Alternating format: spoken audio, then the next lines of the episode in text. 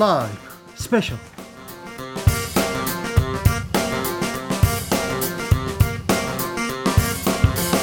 2021년 7월 17일 토요일입니다. 안녕하십니까. 주진우입니다. 토요일 이 시간은 일주일 동안 주진우 라이브에서 가장 중요하고 가장 재미있었던 부분만 모으고 모아서 다시 듣는 그런 시간입니다. 그리고 묻히면 안 되는 뉴스, 중요한 뉴스 쫙 파헤치는 그런 시간입니다. 자, 토요일의 기자 반짝반짝 빛이 납니다. KBS 김비치라 기자 모셨습니다. 어서 오세요. 네, 안녕하세요. 이번 주에도 어김없이 토요일에 왔습니다. 네. 일주일치 방송을 다 들은 것처럼 핵심만 쏙쏙 뽑아서 왔습니다. 그렇지. 그래야죠. 자, 김비치라 기자와 함께 하고 있습니다. 이 방송 영상으로 만나보실 수 있습니다. 네, 라디오 말고요. 유튜브에서 주진우 라이브 검색하셔도 영상으로도 함께 하실 수가 있습니다. 김비치라 기자는 그냥 오지 않습니다. 선물도 챙겨오는 따뜻한 사람이죠. 네, 또 청취율 조사 기간이기 때문에 그러니까, 기념해서 네. 특별 선물을 가져왔는데요. 더 많이 줍니다. 어떻게 받으실 수 있냐? 네. 본방사수 인증 퀴즈를 맞히시기만 하면 되는데요. 네. 방송 잘 들으시다가 이제 퀴즈가 나오면 정답 보내시고 햄버거 세트를 받아가실 수가 있습니다. 삼복도에는 햄버거예요. 그렇죠. 네, 햄버거가 제격입니다. 네, 퀴즈 정답 어디서 나올지 모릅니다. 아, 그렇습니까? 네, 퀴즈 정답 어디로 보냅니까? 네, 카카오톡 플러스 친구에서요. 주진우 라이브 검색하시고 친구 추가하신 다음에 갑자기 나오는 퀴즈 잘 듣고 있다가 바로 정답 보내시면 햄버거 세트 모바일 쿠폰을 보내드리도록 하겠습니다. 코로나의 폭염에 고생이 많습니다. 그래가지고 저희가 넉넉하게 마음 어, 담아가지고 준비했으니까 얼른 오세요. 그리고 또 아, 조금만 노력하시면 조금만 정성을 들이면 이 햄버거 세트 받기 어렵지 않다는 꿀팁도 전해 드립니다. 네. 자, 김비치라 기자가 준비한 뉴스 브리핑부터 시작하겠습니다. 네, 이번 주에도 빠뜨리면 안 되는 뉴스를 엄선해 왔는데요. 네. 어, 첫 번째 소식은 이 층간 소음 때문에 살인 난다는 얘기와 관련된 겁니다. 진짜 공감하는 사람들 많습니다. 저 층간... 솔직히 공감합니다. 그래요? 저희는 정말 층간 소음 때문에 이사까지 간 경험이 있거든요. 그래요? 겪어보신 분들은 아마 다 아실 거예요. 견뎌내는 방법 자체는 이사를 가는 것밖에 없더라고요. 어, 제가 아는 분도 제가 저기 이렇게 집에 방문을 했는데 어, 야구 방망이로 야구 방망이로 천정을 때리고 있더라고요. 벽을 때리고 왜 그러냐고 했더니 너무 이 감정의 골이 이렇게 쌓아가지고 굉장히 점잖으신 분이에요. 굉장히 점잖으신 분인데 벽을 야구방망이로 때리고 있더라고요. 그래서 이 갈등을 어떻게 어떻게 해서 할 수 있을까 생각을 하는 사람들 많아요. 아, 고민하는 사람들 많습니다. 그렇죠. 근데 우리가 통상적으로는 왠지 새로 지어진 아파트들은 뭔가 방음제 같은 것들이 잘 돼 있어서 잘 돼 있어야죠. 층간 소음 좀 줄어들이지 않았을까? 줄어들었어요. 그런 기대를 하고 입주하기 마련인데요. 당연하죠. 저희가 좀 조사를 해봤더니 아니 새로 지은 아파트들에서 층간 소음 민원 때문에 뭐 수백 건의 민원들이 입주하자마자 동시다발적으로 터져서 고통받는 아파트들이 최근에 많았고 KBS가 취재를 해보니까 그 이유가 입주민들의 어떤 생활 습관이 아니라 다른 데서 밝혀진 안타까운 소식이 있습니다. 다른 이유가 있다고요? 뭐지요? 일단 저희가 경기도의 한 아파트를 예로 들어서 취재를 좀 해봤는데요. 새 아파트 입주를 하자마자 이 층간소음 민원이 관리사무소에 100건이 접수가 된 거예요. 100건이나? 이건 그러니까, 문제가 있네요. 구체적으로. 그렇죠. 한 층에서 주민들 간의 어떤 다툼 때문에 또는 예민해서 생활 습관 때문이가 아니라 동시다발적으로 일어나서 해결이 되지 않아서 벌써 이사를 간 집도 있는 거예요. 벌써요? 그래서, 저희가 KBS에서 좀 측정을 해봤더니요. 예. 실제 방금 말씀하신 것처럼 아랫집이나 윗집에서 뭘 하고 있는지 위층에서 수저를 떨어뜨려도 아래층에서 아 수저가 떨어졌구나. 변기물을 내려도 변기에서 물 내렸구나라는 거를 바로 소리만 듣고 알 수 있을 정도의 소음이 계속되고 있었어요. 어, 이거 문제네요. 큰 문제입니다. 그런데 정부에서 아, 이거 집을 지을 때, 아파트를 지을 때, 이 정도 규격은 맞춰라. 이 정도 기준은 맞춰라. 이렇게 가이드라인을 긋지 않습니까?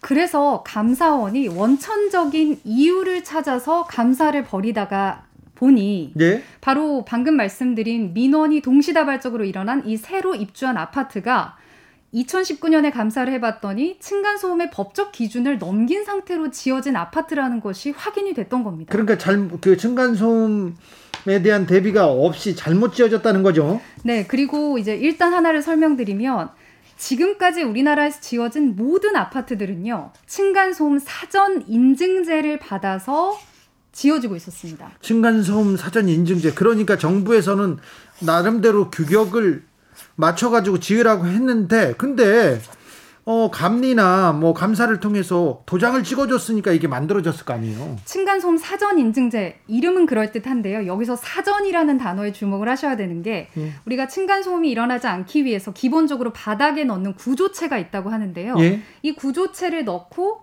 각 건설사마다 잘 시공을 했는지 그런 부분들을 아파트가 지어질 때 검사를 해야 되는데 이 사전 인증제는 뭐냐면 그 구조체를 만드는 업체 자체가 KS 마크가 있는지 없는지만 인증이 되면 그게 다예요. KS 마크 받은 걸 갖다 쓰면 오케이 층간 소음 패스 이렇게 하고 바로 인증을 해주는 거예요. 이게 다라고요? 그 구조체를 가지고 아파트를 정말 잘 짓는지 사실은 아파트를 지을 때 그렇죠. 테스트 동을 만들어서 직접 테스트도 해보고 해야 되는데 그런 과정들 전혀 생략을 하고 층간 소음을 사전 인증해주고 있었으니까 지금까지 우리나라 아파트에서 새로 지은 아파트든 아니든 구조체를 가지고 제대로 시공하지 않았다면 모두 이 기준에 사실 미달해서 고통받을 수밖에 없었던 원인이 드러난 거죠. 완전 이거 눈 가리고 아웅이네요. 아웅이야. 이거를. 감, 네, 감사원이 이제 아까 말씀드린 제가 하나의 아파트 단지를 예로 들었잖아요. 그 아파트 단지가 어떻게 해서 이런 기준이 부실한지 드러났느냐. 2019년에 감사원이 자, 그러면 우리가 LH와 SH공사에서 지은 아파트들을 좀 몇 가지 표본을 가지고 좀 조사를 해보자. 예? 실제 드디어 측정에 감사원이 대신 들어간 겁니다. 감사원이 들어갔어. 실제 측정을 해봤더니 16개 단지, 19개 예? 단지를 조사했는데 19, 6개 단지 만여 세대가 이 층간 기준, 층간 소금의 기준을 넘고 지었고 입주민은 거기서 계속 살고 있는 것이 드러난 겁니다. 아니 그럼 감사원에서 문제점을 만, 저, 포착했으면 이거 주민들한테 알리고 이거 다시 지으라고 하거나 아니면 대책을 강구하라고 이렇게 지시를 했어야 될 거 아닙니까? 감사원이 주민들한테는 알리지도 않았습니까? 주민들에게 알리지 않았을 뿐만 아니라 저희 KBS 취재가 시작되고 취재를 한 지금까지도 이 아파트가 어디인지는 LH와 SH에서 절대 공개를 하지 않고 있습니다. 공개하지 않는다고요? 지금 이 KBS 송병훈 기자가 감사원에서 이런 감사를 했다라는 사실을 확인을 한 다음에 자체적으로 석 달간 취재를 해서 해당 아파트들이 어디인지 공개 취재를 했지만 이 취재진이 가기 전까지도 입주민들은 우리 아파트 왜 이러지? 새로 지었는데 왜 이러지? 라는 의문만은 갖고 고통을 받고 이미 이사를 간 아파트 집 주민들까지 있다는 거죠. 아, 감사원도 그리고 LHSH도 지금 이해가 안 됩니다. 물론 입주민들은 아파트값 떨어지니까 쉬쉬할 수도 있어요. 그렇지만 이 잘못된 것은 잘못됐다고 말을 하고 고쳐야 될 거 아닙니까? 감사원 말입니다. 감사원 LH 말입니다. SH 말입니다. 그런데 층간소음 사전 인증제 요것만 믿고 엉망으로 지어서 엉망으로 지어서 지금 소음에 층간 소음에 고통받는 다른 아파트 많을 것 같아요. 네, 일단 앞서 이제 말씀드린 거를 좀 부연 설명을 해드리자면 그 문제의 감사원이 어, 이번에는 정말 이거 말도 안 된다. LHSH에 그럼 해당 입주민들에게 뭔가 사후적으로 대책이라도 마련해라. 이렇게 얘기를 했더니 네. LH와 SH가 자, 피해 대책 세우겠다. 2019년 당시에 이야기를 했습니다. 그런데 이번에 저희 KBS가 취재를 해보니까 그 대책이라는 것이 무엇이냐. 네.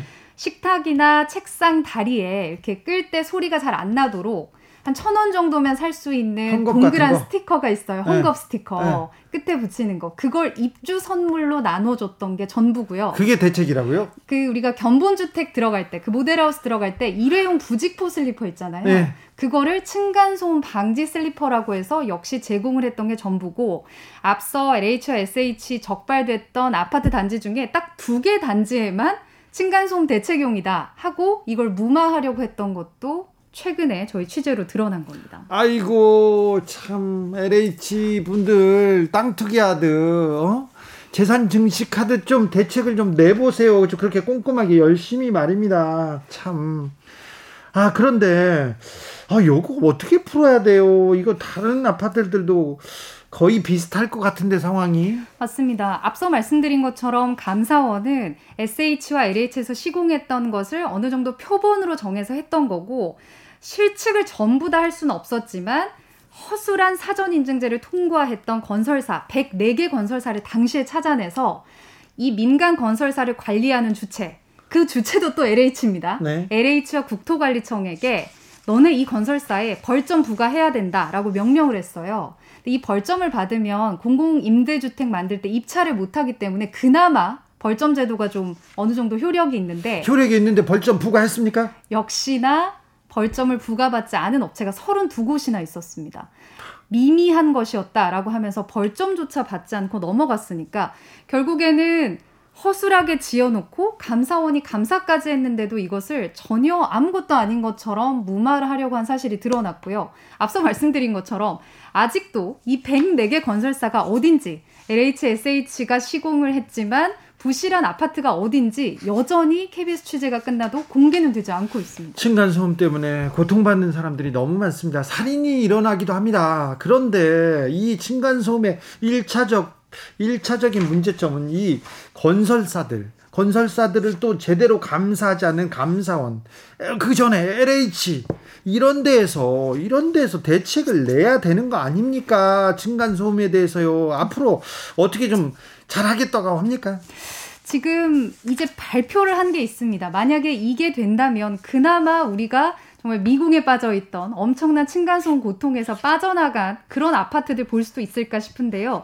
감사원이 이 사전 인증제 정말 말이 안 되는 제도라고 했기 때문에 국토부에서도 어, 사전 인증제를 그럼 작년에 이제 폐지를 하겠다 해서 내년 7월부터는 사후 인증제를 드디어 한다고 합니다. 그러니까 이제는 지은 건물의 바닥까지 테스트를 해서 층간소음 측정 기준을 당연히 충족을 시켜야만 건설이 계속되도록 하는 너무나 당연한 제도를 당연하죠. 내년 7월부터 일단 한다고 하는데요. 이것도 사실 지금 말씀드린 것처럼 민간 건설사들을 관리하는 데는 LH고 또 LH에서 아파트를 짓고 있는데 이들에게 다시 이 제도에 충족시키는 걸 맞춰야 되잖아요. 네. 제대로 될지 이 신뢰도 검사를 믿을 수는 있을지 좀 막막하긴 합니다. LH 그리고 국토부 감사원 이런 일이라도 좀 제대로 하면 국민들이 그만두고 나가서 뭘 하든 뭐라고 안 할 거예요. 이런 일이라도 하지 뭐 하셨어요. 그리고 국회의원들 국민들이 고통받고 있습니다. 층간소음 때문에 이런 대책을 내놔야 될 거 아닙니까? 건설사가 제대로 못 지었지 않습니까? 그거 자재값 다 빼먹고 그래서 이윤트 더 늘리려고 층간소음 이거는 눈 가리고 아웅해도 된다고 해서 그런데 이걸 봐주고 있는 LH 국토부 감사원이나 건설회사나 진짜 한심합니다. 국회의원 그리고 공무원들 일 좀 해야 됩니다. 그리고 어, 건설회사 돈 많이 버는데 양심 좀 지키시고 맞습니다. 정말로 지금 네. 아파트 한 채 값이 부자릿수의 수억 원, 얼마나 수십억 원대를 육박하는데 네. 주민들이 이런 고통을 계속 받으면서 살고 있고 또 안타까운 거는 층간소음 때문에 살인까지 벌어지고 이웃 간의 신뢰가 무너지는데 이 원인이 당사자들이 아닌 원천적인 문제가 있었다는 그렇죠. 점. 아파트를 좀 단단하게 아파트를 조금 어 조용하게 지으면 될 거 아닙니까? 이거 참다그 중간에서 뭘 어떻게 돈 버는지 뻔히 보이는데 그 돈 몇 푼 때문에 알량한 몇 푼 때문에 지금 사람들이 국민들의 층간소음에 고통받고 있습니다. 네. 일 좀 해주세요. 다음 뉴스로 넘어가겠습니다. 네, 분노했던 뉴스를 넘어서 이번엔 훈훈한 소식을 또 전해드리겠습니다. 아유 하나는 또 훈훈해요. 그러니까 약간 이렇게 극적으로 넘어가니까 저도 음. 어떻게 넘어가야 될지 잘 모르겠는데 네. 그래도 조금 귀와 어떤 마음을 정화시키는 그런 시간이 되시길 바라면서 준비를 해왔습니다. 아, 이거 좋습니다. 가보시죠.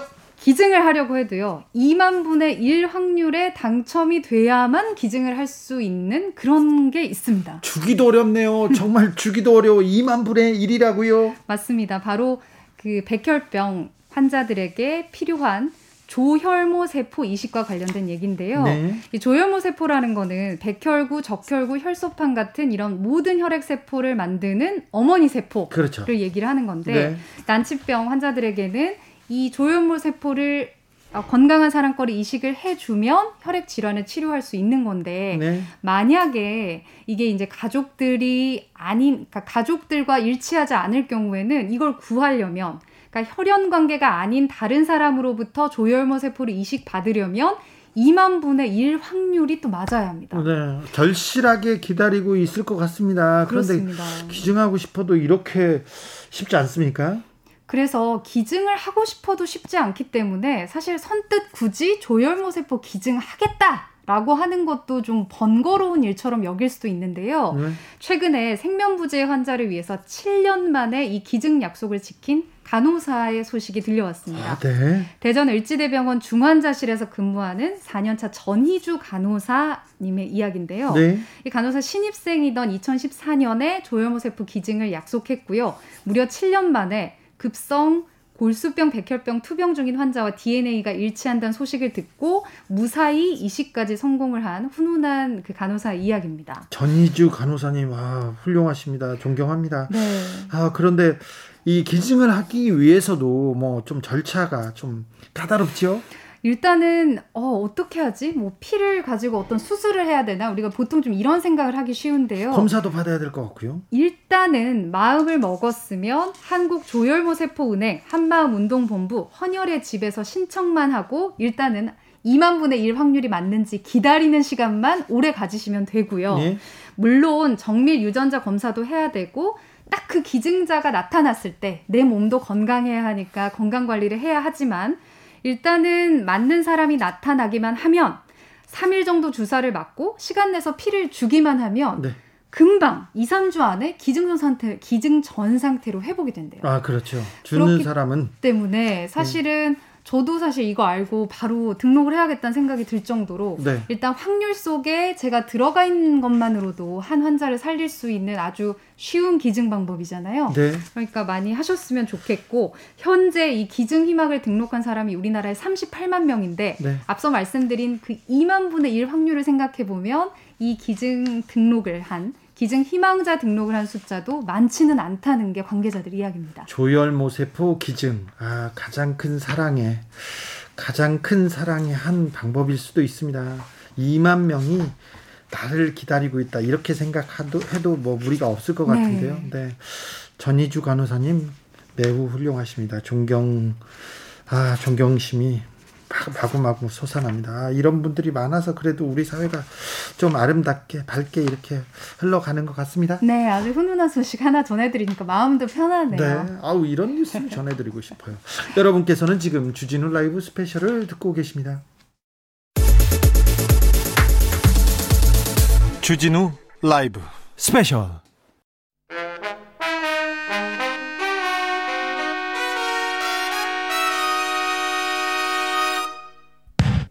주진우 라이브 본방 사수 인증 퀴즈. 오늘의 문제는 객관식입니다. 문제를 잘 듣고 보기 번호와 정답을 정확히 적어 보내주세요. 오늘의 문제. 모두를 위한, 모두를 향한, 모두의 궁금증. 이것 인터뷰. 주진우 라이브가 매일매일 열심히 준비하는 인터뷰 코너의 이름은 무엇일까요? 보기 1번 뿅 인터뷰, 2번 싹 인터뷰, 3번 훅 인터뷰 다시 한번 들려드릴게요. 보기 1번 뿅 인터뷰 2번 싹 인터뷰 3번 훅 인터뷰 카카오톡 플러스 친구에서 주진우 라이브 검색하시고 친구 추가한 다음 정답 보내주세요. 지금부터 정답자 선착순 20명께 햄버거 세트 모바일 쿠폰 드리겠습니다. 주진우 라이브 본방 사수 인증 퀴즈 월요일에 또 만나요. 주진우 라이브 스페셜 김빛이라 기자와 함께하고 있습니다. 본격적으로 주진우 라이브 스페셜 하이라이트 장면 다시 듣기 시작해 보겠습니다. 어떤 장면 골라오셨습니까? 네, 이제 대선 예비 후보 등록이 시작돼서 그런지 정치권의 이슈들이 아주 다양하고 좀 재미있어졌습니다. 네. 그래서 이슈란 이슈는 다 다루는 코너 수요일 이슈 티키타카를 준비해 왔는데요. 이번 주는 이 국민의힘 이준석 대표에 대한 관심도 여전히 뜨거웠는데 네. 돌풍에서 네. 리스크로 네. 키워드가 한번 바뀐 네. 그런 네. 이슈가 좀 있었습니다. 허니문이 끝났어요. 그러니까 이게 취임 한 달이 좀 지나고 여러 가지 사안에 대해서 본격적으로 발언을 하기 시작하면서 이런 발언의 무게감에 대한 여러 평가들이 나올 수밖에 없는 시점이죠. 그 전에는 찬양이 일변도였는데 지금은 뭐 엄청나게 어 이게 어, 어두운 면도 지금 같이 다루기 시작했습니다. 그러니까 이제 그 실제로 당 내에서도 그리고 이제 이슈 티키타카에 나오셨던 어, 분들도 최진봉 교수는 이준석 리스크 있다라고 했고 이제 김병민 전 위원 같은 경우도 일정 부분 어, 리스크에 대해서 어느 정도 좀 얘기를 해봐야 될 시점이다. 이렇게 마스크, 좀 얘기가 나눠졌죠. 마스크 벗고 마이크 꺼지면요 엄청나게 많이 마, 말이 많습니다. 그런데 아, 어, 방송에서도 좀 아쉬운 부분이 있다고 얘기하더라고요. 네, 아무래도 그 이제 정치인 개인으로서의 어떤 견해들을 밝힐 때의 이준석과 당대표로서의 얘기는 무게감이 다른데 이번에 재난지원금 관련해서도 얘기를 하거나 아니면 뭐 통일부나 여가부 폐지와 관련된 얘기들도 워낙에 이준석 대표가 강력하게 얘기들을 계속 던지다 보니까 네.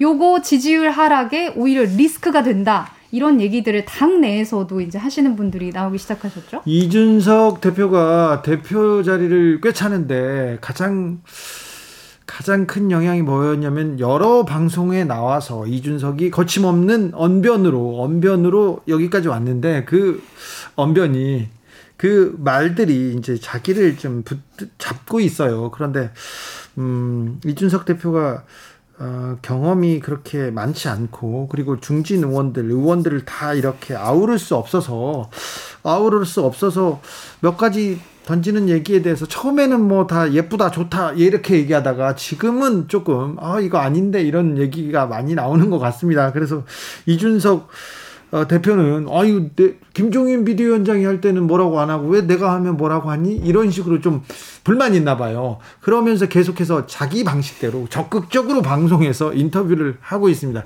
그게 더 지금 그게 더 좀 논란이 되는 것 같은데 아, 이준석 대표의 말이 말을 막지는 못할 거예요. 그렇다고 해서 그렇죠. 그리고 이제 워낙에 이제 대선 전국으로 넘어가다 보니까 입당 한 사람, 할 사람들에 대한 취재진과 언론의 관심도 뜨거워서 당대표의 어떤 하나하나에 대한 이슈들에 대해서 답을 해야 될 시점도 많을 텐데 그때 또 한마디들이 그렇죠. 주목을 끌 수밖에 없는 상황이에요. 그리고 지금은 이제 대권 주자들, 대권 주자들로 하나하나 이렇게 세력이 나뉠 텐데 그 사람들은 그 사람들은 당 대표의 어떤 말 하나가 자기네들의 유불리의 관계가 되기 때문에 어떤 쪽에선 분명히 불만이 나올 거예요. 그래서 이준석에 대한 비판은 당 내에서 더 많이 나올 것으로 보입니다. 네.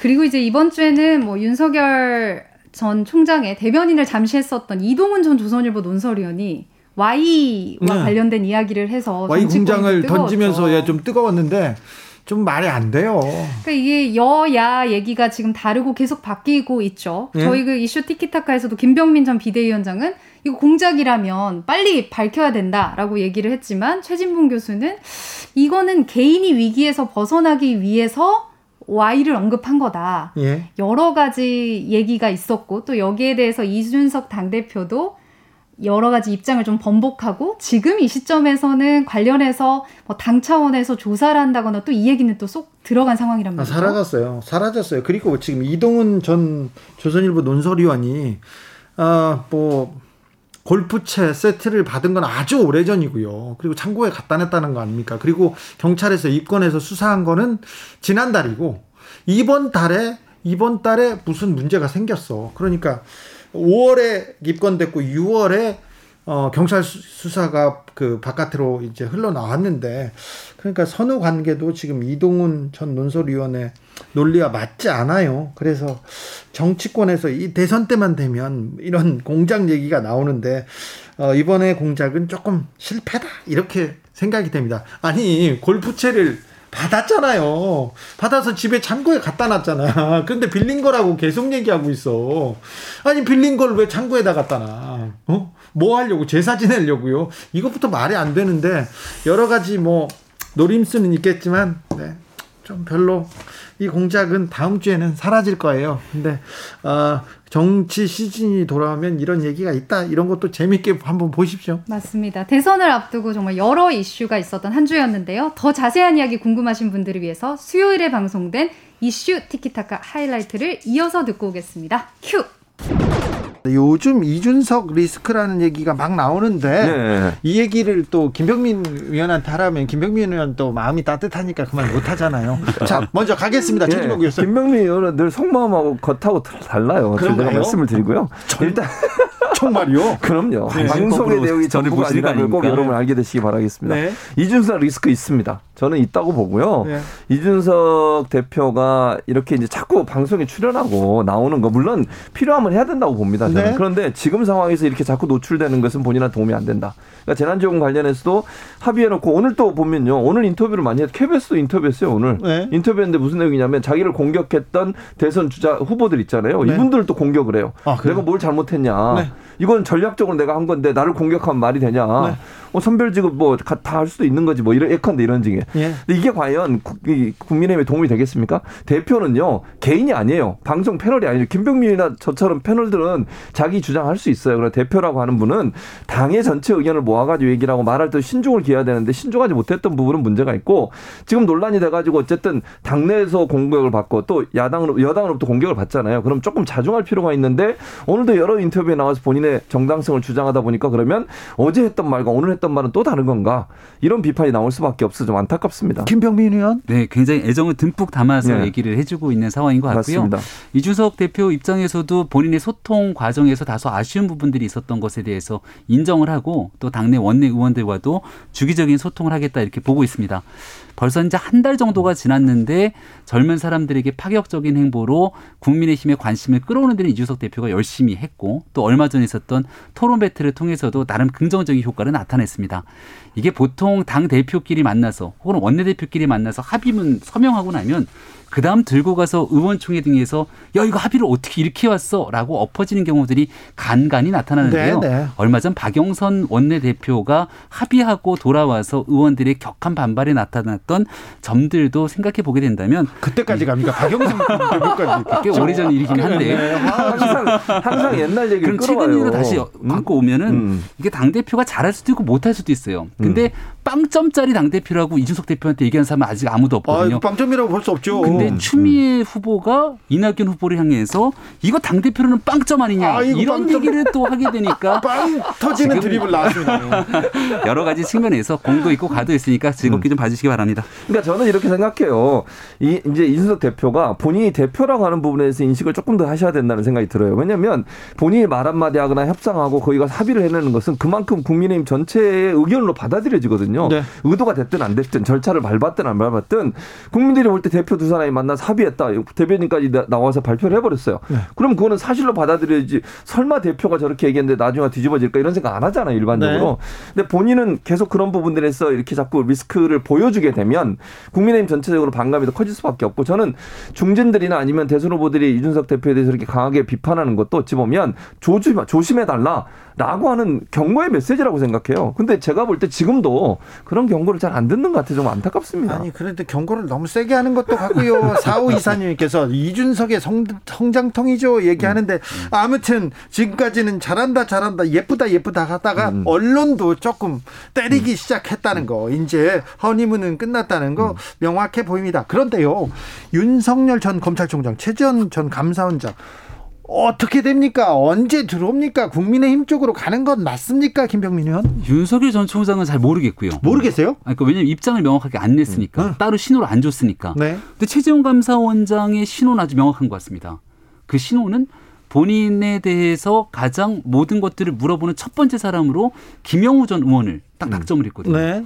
김영우 전 의원은 국민의힘의 중진 의원이었고 네. 이런 과정들을 거쳐보건데 아주 빠르게 정치를 하게 되면 국민의힘과 함께하겠다는 신호를 김영우 전 의원을 통해서 준 것이 아닌가 싶어서 김영우 전 의원이 또 메시지를 내고 있고요. 내고 국- 있죠. 국민의힘하고 그 보조를 맞추는 어, 예를. 들어서 김영우 전 의원 입장에서는 최재형 원장이 나는 국민의힘에 들어갈 생각이 없고 바깥에서 계속 한번 해볼 텐데 도와주세요라고 하면 김영우 전 의원이 갔겠습니까? 이런 일련의 과정들을 지켜봤을 때 일단의 입당의 속도는 최재형 원장 쪽에 무게추가 생긴 것 같고 윤석열 전 총장 측도 고민이 깊어질 것 같다는 생각입니다. 저는 일단 뭐 그 전체적으로 보면 지금 이 어, 누구야 김병민 의원이 얘기했던 부분에 동의한 부분이 있어요. 무슨 말이냐면 윤석열 전 총장 입장에서는 지금 당장 들어가는 게 본인한테 도움이 되지 않는다고 판단해요. 예. 왜냐하면 지지율이 어느 정도 받쳐주고 있는 상황이잖아요. 들어가서 검증받고 철저한 검증을 받게 될 거 아니에요. 국민의힘 들어가면 국민의힘도 검증해야 되잖아요. 그 옆에서. 찌르겠죠. 그럼요. 가만히 있지 않죠. 홍준표 의원을 보세요. 가만 두시겠습니까? 네. 계속 공격할 겁니다. 그래서 안 들어갈 거예요. 물론 지지율이 떨어지는 상황이 되면 고려할 가능성이 있죠. 그래요? 그럼요. 왜냐하면 지지율이 떨어지 지지율이 떨어지 고 가면 그냥 음. 바로 먹히는 거 아닙니까? 그래도 본인이 갖고 있는 기본적 지지율이 있기 때문에 가, 가장 먹히질 않을 거예요. 근데 지지율이 떨어지는 상태에서 계속 외부에 있다? 그게 도움이 되겠습니까 본인한테? 저는 별로 도움 안 될 거라고 떨어지면 더 못 들어가요. 근데 아니 그 본인 지금 입장에서는 선택이 윤 총장 입장에서 고민은 민주당을 그대로 바라보면서 미러링 하고 있는 거거든요. 이재명 후보가 쭉 앞서가고 있으니까 어떻습니까? 나머지 후보들이 정말 앞다퉈서 무조건 이재명, 이재명, 이재명을 얘기하니까 네. 오늘은 이재명 후보도 좀 화가 난 모양이더라고요. 인터뷰를 하는 모습을 보니까 아니 주먹으로 때리는 건 내가 맞겠는데 발로 차면 어떡하냐. 이런 얘기들까지 나서게 되는 상황을 지켜보건데 윤석열 전 총장이 유력한 지지율을 갖고 국민의힘에 들어가면 같은 상황이 반복되는 것 아니냐라고 볼 수 있는데요. 조금 전에 얘기했던 것처럼 지금 당에 안 들어오냐 안 들어오냐 했는데 지지율이 빠지니까 다급해서 들어간다 그러면 오히려 지지율이 더 빠질 수 있습니다. 그래서 윤석열 전 총장 입장에서는 아무리 때려도 흔들리지 않을 정도로 본인의 공간들을 바깥에서 만들어야 되는데 그게 잘 안 보여주고 있어서 지금? 그러니까 고민이 그래서 커진다는 지금, 거죠. 지금 김병민 의원 얘기했듯이 전체적으로 보면 지지율이 높을 당시에는 안 들어간다니까요. 음. 그럼 본인이 들어갈 수 있는 상황이 어떻게 지지율이 빠지는 상황에서 어느 정도 수준을 유지하고 있으면 들어갈 가능성이 있다고 봐요. 왜냐하면 그 들어가서 당의 지원도 받고 또 본인의 경선 과정을 통해서 본인 의 지지율을 더 끌어올릴 수 있는 가능성이 있기 때문에 여기서 질문입니다. 남정호님 질문인데요. 지지율 떨어지면 안철수 대표 만나서 제3지대 논의하고 그럴까요? 그것도 물어보네요. 지지율이 떨어지면 윤 전 총장 큰일 납니다. 그러니까 떨어지기 전에 뭔가 분명하고 확실한 변화의 국면들을 가져가야 되는데요. 지금 예. 지지율이 흔들리는 건 맞죠? 여론조사 수치를 보니까 흔들리고 있는 건 맞는 것 같아요. 그렇죠? 이재명 지사도 흔들리고 있는 것처럼 여기에 지금 윤석열 전 총장 사실 두 사람의 공통점이 뭐냐면 국민들이 보기에는 새 정치를 희망하고 있는 거예요. 기존에 있었던 사람들 말고 이재명 후보는 지사하면서 나름대로 역할을 했지만 여의도 정치권 경험은 없잖아요. 예. 문재인 정부랑도 거리를 두고 있고 윤 전 총장도 마찬가지인데 이렇게 새로운 사람들에게 기대를 해봤는데 여기서 뭐가 나오는 게 없는데 네거티브 요소는 흔들립니다. 그러니까 어 안정적인 후보였던 이낙연 전 대표에게 눈길이 간다면 이 이재명 후보가 흔들리는 게 윤석열 전 총장에게도 같이 연결돼서 나타날 수 있거든요. 자, 윤석열 캠프 대변인이었던 이동훈 전 논설위원 골프채를 받았어요. 네. 근데 골프채를 풀 세트를 받진 않았나 봐요. 퍼터가 없었나 봅니다. 그러니까 집에다 갖다 놨대 받아서 갖다 그러니까요. 놨는데 받은 건 아니래요. 네. 그러면서. 응. 공장 얘기를 했어요. 음, 음, 이게 뭡니까, 김병민 의원님? 공작이면 누군지를 빨리 얘기해야죠. 음. Y Y 뭐라고 막 얘기를 했잖아요. 네. 그래서 공작 정치 회의 정치 얘기했는데 시기적으로 상 공교로운 부분들은 있어요. 왜냐하면 이 내용을 6월 29일 윤 전 총장 출마 선언 일에 맞춰서 이런 내용들이 나왔으니까 본인 입으로는 그 전에 누군가가 여권의 그리고 정권의 사람이라고 얘기를 했나요? 이 사람이 나와서 얘기를 했다는 거죠. 그럼 그 사람이 누군지 본인은 알지 않습니까? 그거를 얘기할 때만이 그 다음 일이 진행이 되기 때문에 지금 이동훈 전 논설위원이 얘기하고 있는 주장에 힘을 받기 위해서는 빨리 그 사람의 이름, 실명을 공개하길 바랍니다. 그런데 요새 네. 세상에 음. 야너 어, 얘기 잘하고 윤석열 음. 좀 비판해 그러면은 경찰 수사 빼줄게 이게 그게 말이 가능합니까? 안 돼. 그러니까 그게 음. 조선일보의 전 논설위원이 있지도 않는 사실을 가지고 얘기하면 본인이 더 곤혹스러운 상황에 빠질 거지 않습니까? 그러니까 실명을 빨리 얘기해야 된다니까요. 그러니까 저는 음. 상당 이게 이해가 안 돼요. 그러니까 이분은 제 그냥 추측입니다만 이동훈 전 논설위원은 본인의 이 어려움 이걸 타개하기 위해서 괜히 윤석 윤석열 전 총장을 끌어들이는 거예요. 저는 그렇게 보여요. 물론 네. 나중에 결론적으로 어떤 경우로 나올지 모르니까 제가 단정적으로 얘기할 수는 없지만 제 그냥 분석은 그렇습니다. 아니 생각을 해보세요. 지금 이 시대가 어느 시대인데 이거 공작을 합니까? 그리고 공작이라고 하는 건 아무것도 없는 걸 가지고 만들어내는 거예요. 지금 이분이 어쨌든 골프채 그거 본인은 빌렸다고 하지만 받은 건 맞잖아요. 전달한 사람도 있고. 아, 예. 집에 창고에 갖다 놨다지 이- 있어요. 근데 본인은 빌렸다고 얘기하지만 그게 믿어집니까? 잘 모르겠습니다. 상식적으로 좀 이해가 안 되고요. 그런 일이 없는 사람이 나는 아무 일도 없는데 나를 이렇게 몰아가지고 공작 정치했다면 이해가 돼요. 본인이 지금 어려움에 처해가지고 경찰에서 조사받고 이러니까 이런 얘기를 하게 되면 본인의 이 어려움을 넘어가기 위해서 뭔가 정치적으로 공작 정치란가를 말을 만들어가지고 하는 게 아닌가 하는 의심을 강하게 품을 수밖에 없고 이 문제에 저는 국민의힘이든 윤석열 총장 캠프든 선을 그어야 된다고 생각해요. 이게 가까이 가면 갈수록 나중에, 나중에 이게 아니라고 나와보세요. 어떻게 되겠습니까? 더 큰 문제가 발생할 수밖에 없기 때문에 명확한 증거가 없는 이상은 이런 얘기를 하면 안 된다고 저는 봅니다. 근데 이 문제에 대해서도 가장 먼저 반응한 사람이 이준석 대표였어요. 네, 유준석 대표가 어저께 사실관계 확인을 얘기했는데 오늘은 또 톤이 조금은 달라진 부분들이 있습니다. 먼저 여기에 대한 이동훈 음, 논설위원이 실명에 대한 부분들과 확실한 정보를 갖고 올 때만이 진상 검증이 필요하다 이런 얘기들을 하고 있는 상태고요. 사실 얼마 전에 저 공영방송 기자가 윤 전 총장 취재하면서 이거 경찰 사칭 음. 하고 MBC에서. 있는 예, 하고 있는 문제 때문에 막 난리가 난 적이 있잖아요. 우리가 상식으로 봤을 때는 세상에 공영방송 기자가 설마 2021년에 경찰을 사칭할까라고 하는 생각을 하지만 하잖아요. 그리고 MBC에서 뭐 안타까운 저는 안타깝습니다. 이런 그렇게 모든 안타까워요? 음모- 상황들을 지켜보면 많이 안타깝네. 그리고 경찰에 관련된 부분들을 지켜보면 경찰이 정치적 중립 잘 지켜야 되거든요. 이용구 전 법무부 차관 관련된 사건 속에서 경찰이 아니라고 했는데 보니까 맞아. 그리고 여기에 대해서 처음에는 기소조차 하지 않고 문제를 삼지 않았지만 어떻게 됐습니까 결과가.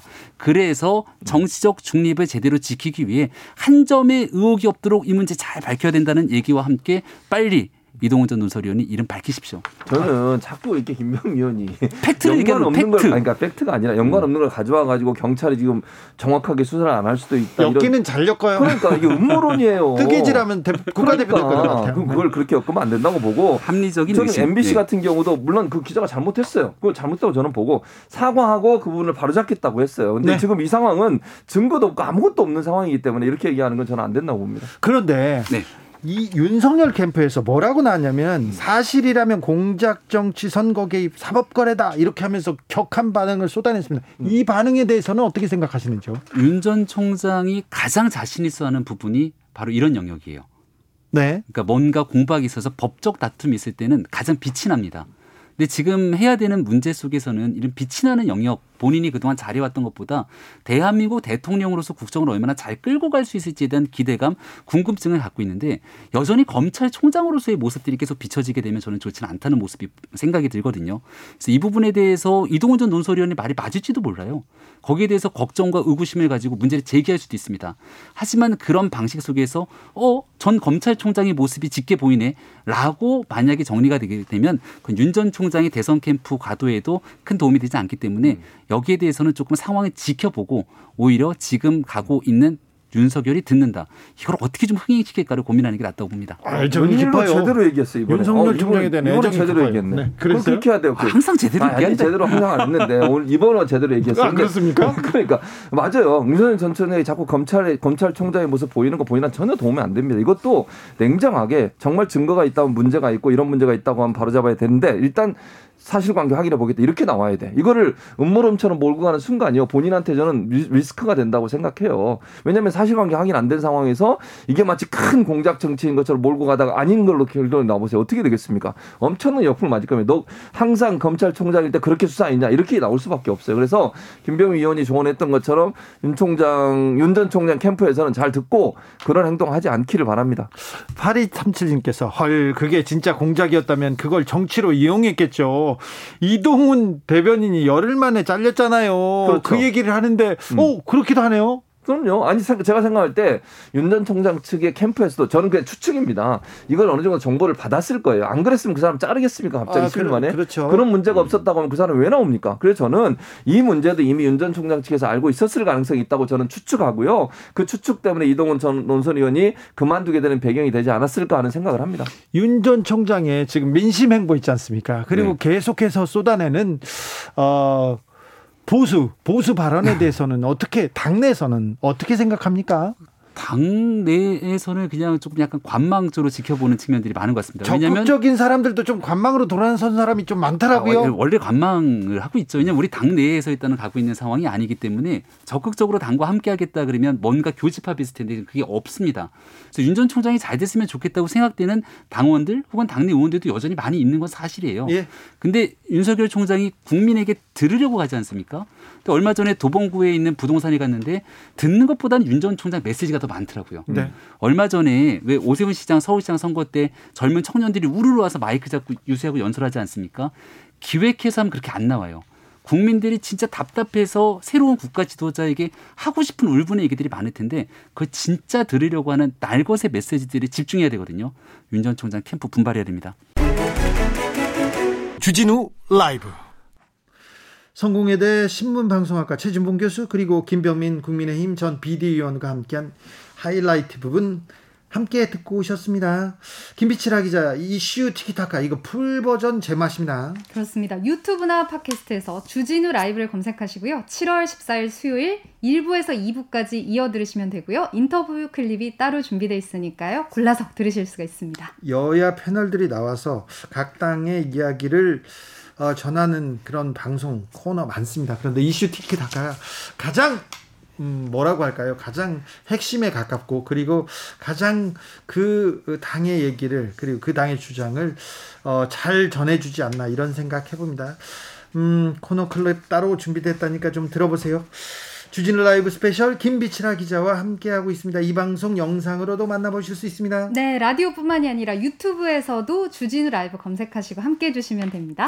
반짝반짝 빛나는 김빛이라 기자 만나보실 수 있습니다. 다음 장면은 어떤 장면입니까? 네, 주진우 라이브에서는요, 이제 대선 출마 선언한 후보들 한 분 한 분과 이야기를 나눠보고 있는데요. 이번 주에는 이낙연 더불어민주당 의원과 함께 이야기를 좀 나눠봤죠.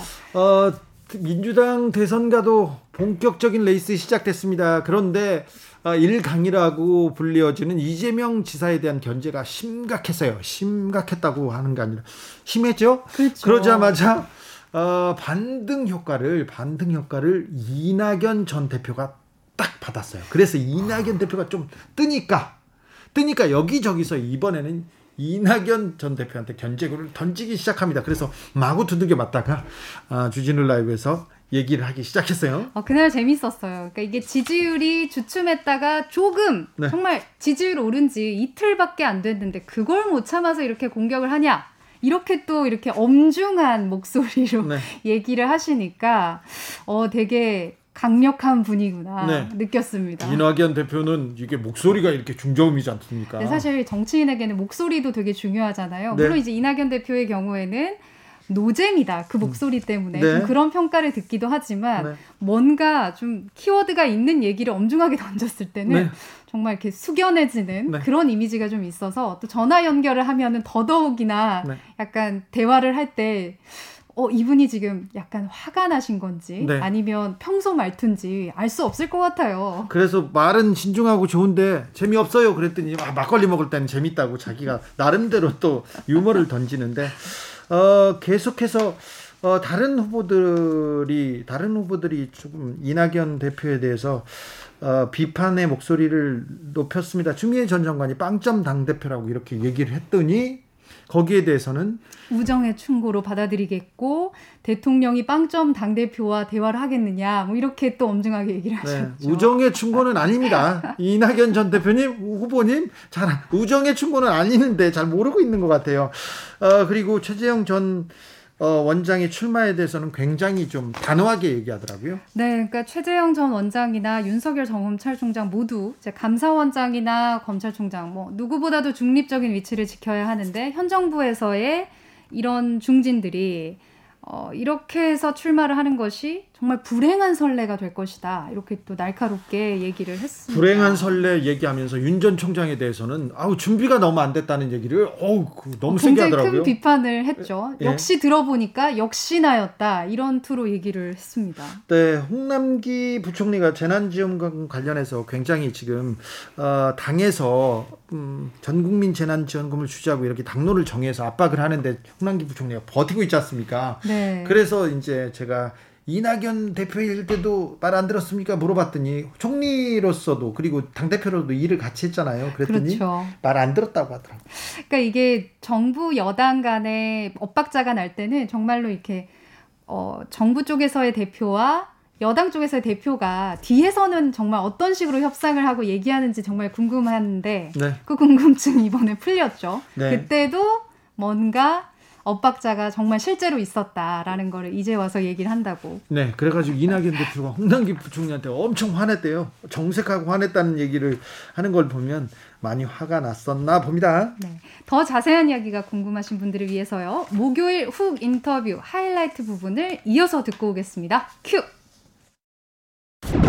최근 지지율 상승세입니다. 그 원인은 뭔가요? 아무래도 좋은 게 보였으니까 올라갔겠지요. 네. 에, 그 안정감이라든가 여러 부문의 문제들에 대한 에, 균형 잡힌 생각 에, 이런 것들을 국민들께서 평가해 주시지 않았는가 싶고요. 네. 어, 특히 에, 민주당 역대 대통령의 그 업적 에, 그리고 과제를 잘 이해하고 그것을 에, 잘한 것은 계승하고 어, 부족한 것은 에, 보완 발전시키겠다 하는 에, 저의 약속을 국민들께서 좀 믿어주신 것 아닌가 이런 생각을 합니다. 자, 이낙연을 약속을 믿어줬다. 상승세가 두드러집니다. 그래서 그런지 견제도 부쩍 심해진 것 같습니다. 네네. 어, 이낙연을 여기저기서 지금, 어, 비판이 예. 나오기 시작했습니다. 이재명 지사는 좀 참을성이 약합니까? 아니, 어, 누구 특정인 한 사람을 그렇게 말씀드린 것은 아니고요. 아, 예. 에, 한꺼번에 세 분이 저를 공격하시던데 네. 지지, 지지율이 오른 지 이틀밖에 안 됐는데 네. 그걸 못 참아서 벌써 이렇게 공격하시나. 네. 에, 그래서 어, 생각보다 참을성이 약하시네요. 네. 에, 그런 말씀을 드렸습니다. 이재명 지사가 사위다로 회귀하겠다. 이렇게 뭐 계속 인터뷰를 하시고 계시던데 어떻게 보십니까? 네. 아, 그거야 본인의 자유지요. 아, 그렇습니까? 네, 자유인데요. 네. 네. 어, 우리 국민들께서도 어, 기왕에 음료 어, 비유가 나왔으니까 네. 하루 종일 사이다만 드시면 안 좋고요. 네. 아침에는 커피도 드시다가 네.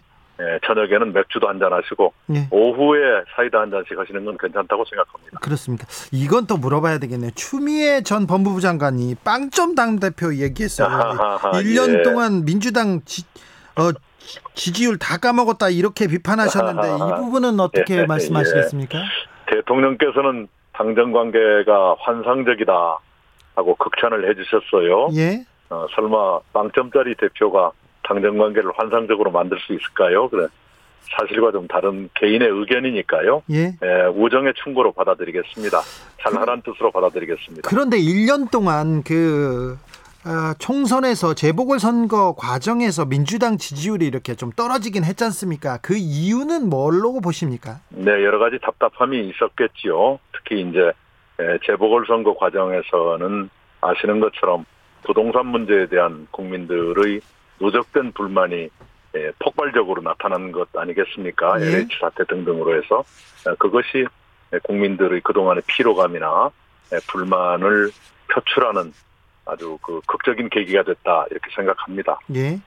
그래서 부동산 정책 계속해서 어, 내놓고 있고 거기에 대해서 목소리 내고 계시죠? 예, 예, 기본적으로는 2월 4일 정부가 발표한 이른바 이사 공급 대책을 차질 없이 예, 추진해야 한다. 아, 그런 기본 위에서 조금 더 얹어서 말씀드리는 게 있죠. 예, 그중에 이제 토지공개념 3법이라든가 이런 얘기는 최근에 제가 발표해드린 바가 있고요. 부동산 3원칙이라 해서 무주택자에게는 희망을 드리고 어 1주택 실소유자에게는 어, 안심을 드리고 다주택 투기자에게는 책임을 묻겠다. 아, 이것이 저의 3원칙이기도 합니다. 그런데 걱정인 게요. 네. 지금도 부동산이 지금 계속 네. 오르고 있어요. 다시 들썩이고 네. 있는데 네. 이거 좀 어떻게 잡아주세요 하는 분들 많습니다. 예, 기본적으로 어 부동산 특히 주택 수요가 다양해지고 또 계속 증가하고 있거든요. 네. 그런 것을 충분히 예측하고 대비했어야 하는데 그러지 못했던 것, 예, 그것이 예, 부동산 주택 가격 상승을 계속 촉발하고 있다 이렇게 어, 읽어지네요. 무슨 음. 말씀이냐 그러면 예, 문재인 정부 들어와서 부동산 정책의 비중은 시장 안정에 있었습니다. 그런데 예. 그 시장을 안정시키는 방법을 수요 억제를 통해서 시장을 안정시키려고 했지요. 네. 저는 그것을 정태적 안정이라고 이름을 붙였는데요. 네. 그러나 그것은 한계가 있습니다. 왜냐하면 그 주택 수요에 맞추는 공급이 지속적이고 또 예측 가능하게 예, 확대되어야 예, 시장이 안정될 수 있거든요. 그것을 저 동태적 안정이라고 부르는데요. 네. 바로 그 점이 에, 조금 경시됐었다. 에, 충분치 못했었다. 그것이 부동산 시장의 계속적인 앙등의 원인이 되고 있다. 이렇게 판단하고 있습니다. 그래서 오늘 발표하신 토지 독점 규제 3법 이게 네. 적용이 되면 이 부동산 들썩이는 부동산 잡을 수 있습니까? 이건 시장 안정을 위한 즉효적인 에, 그런 대책은 아닙니다. 토지의 독과점 현상이 너무 심하기 때문에 네. 이- 이것은 안 되겠다. 그것은 좀 억제할 필요가 있다 하는 대책이지요. 근본적인 어, 예를- 대책이네요. 네네 예를 들어서 에, 개인이 가지고 있는 토지 예, 그 상위 10%가 77% 정도 가지고 있을 거예요. 그리고 법인 소유 토지는 상위 10%가 92%를 가지고 있습니다. 예. 그런데 토지 가격이 오를 때는 어떻게 언제 오르냐 그러면 국가가 국민 세금으로 어 그 토지의 인프라 도로나 다리를 놓는다거나 개발을 한다든가 이럴 때 토지 가격이 오르는데 말하자면 국민 세금 덕- 덕분에 토지 가격이 오르는데 네. 그 오른 가격은 개인이나 법인 호주머니에 들어가거든요. 예. 이것은 정의롭지가 못하지요. 예. 그래서 토지공개념 3법이란 것은 택지 소유 상한제, 토지 초과이득세 그리고 지금도 시행되고 있는 개발이익 관수제 거기에 대한 부가금, 가산금, 세금 이런 것을 조금 더 강화해서 거기서 생기는 돈으로 어, 무주택자들에 대한 에, 주거복지를 확충한다든가 국가 균형 발전에 쓴다든가 이렇게 하겠다 하는 것이 제가 낸 법안의 취지입니다.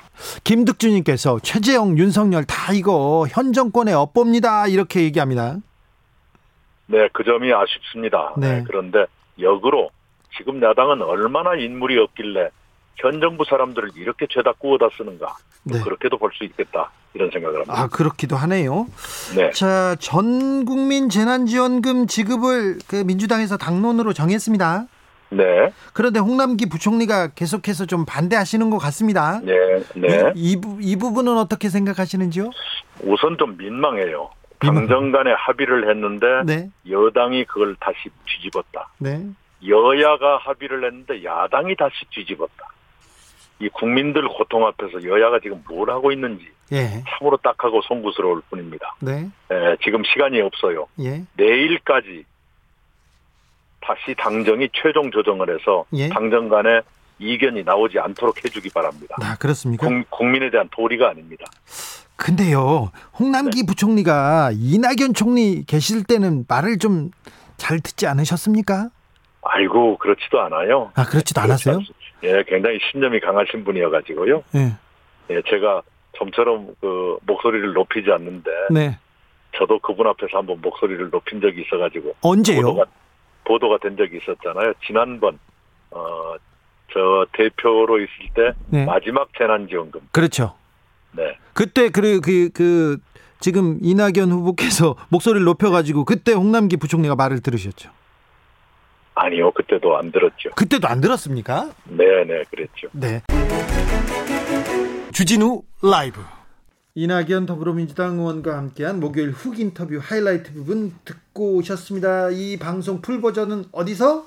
유튜브 팟캐스트에서 주진우 라이브 검색하시고요. 7월 15일 목요일 2부를 검색하시면 인터뷰 클립이 따로 준비가 되어 있습니다. 김빛이라 기자 선물 주고 가셔야죠. 퀴즈 정답부터 알려주십시오. 네, 오늘 퀴즈 정답 어려웠죠. 3번 훅 인터뷰였습니다. 어렵기는 네, 훅입니다. 잽 아닙니다. 또박또박 적어주신 분들을 위해서 선물을 또 드리겠습니다. 햄버거 세트 선물 받으실 분은요. 주진우 라이브 홈페이지에 명단을 올려놓겠습니다. 토요일의 기자 김빛이라 기자 감사했습니다. 고맙습니다. 주진우 라이브 스페셜 여기서 인사드리겠습니다. 저는 다음 주 월요일 오후 5시 5분에 돌아옵니다. 지금까지 주진우였습니다.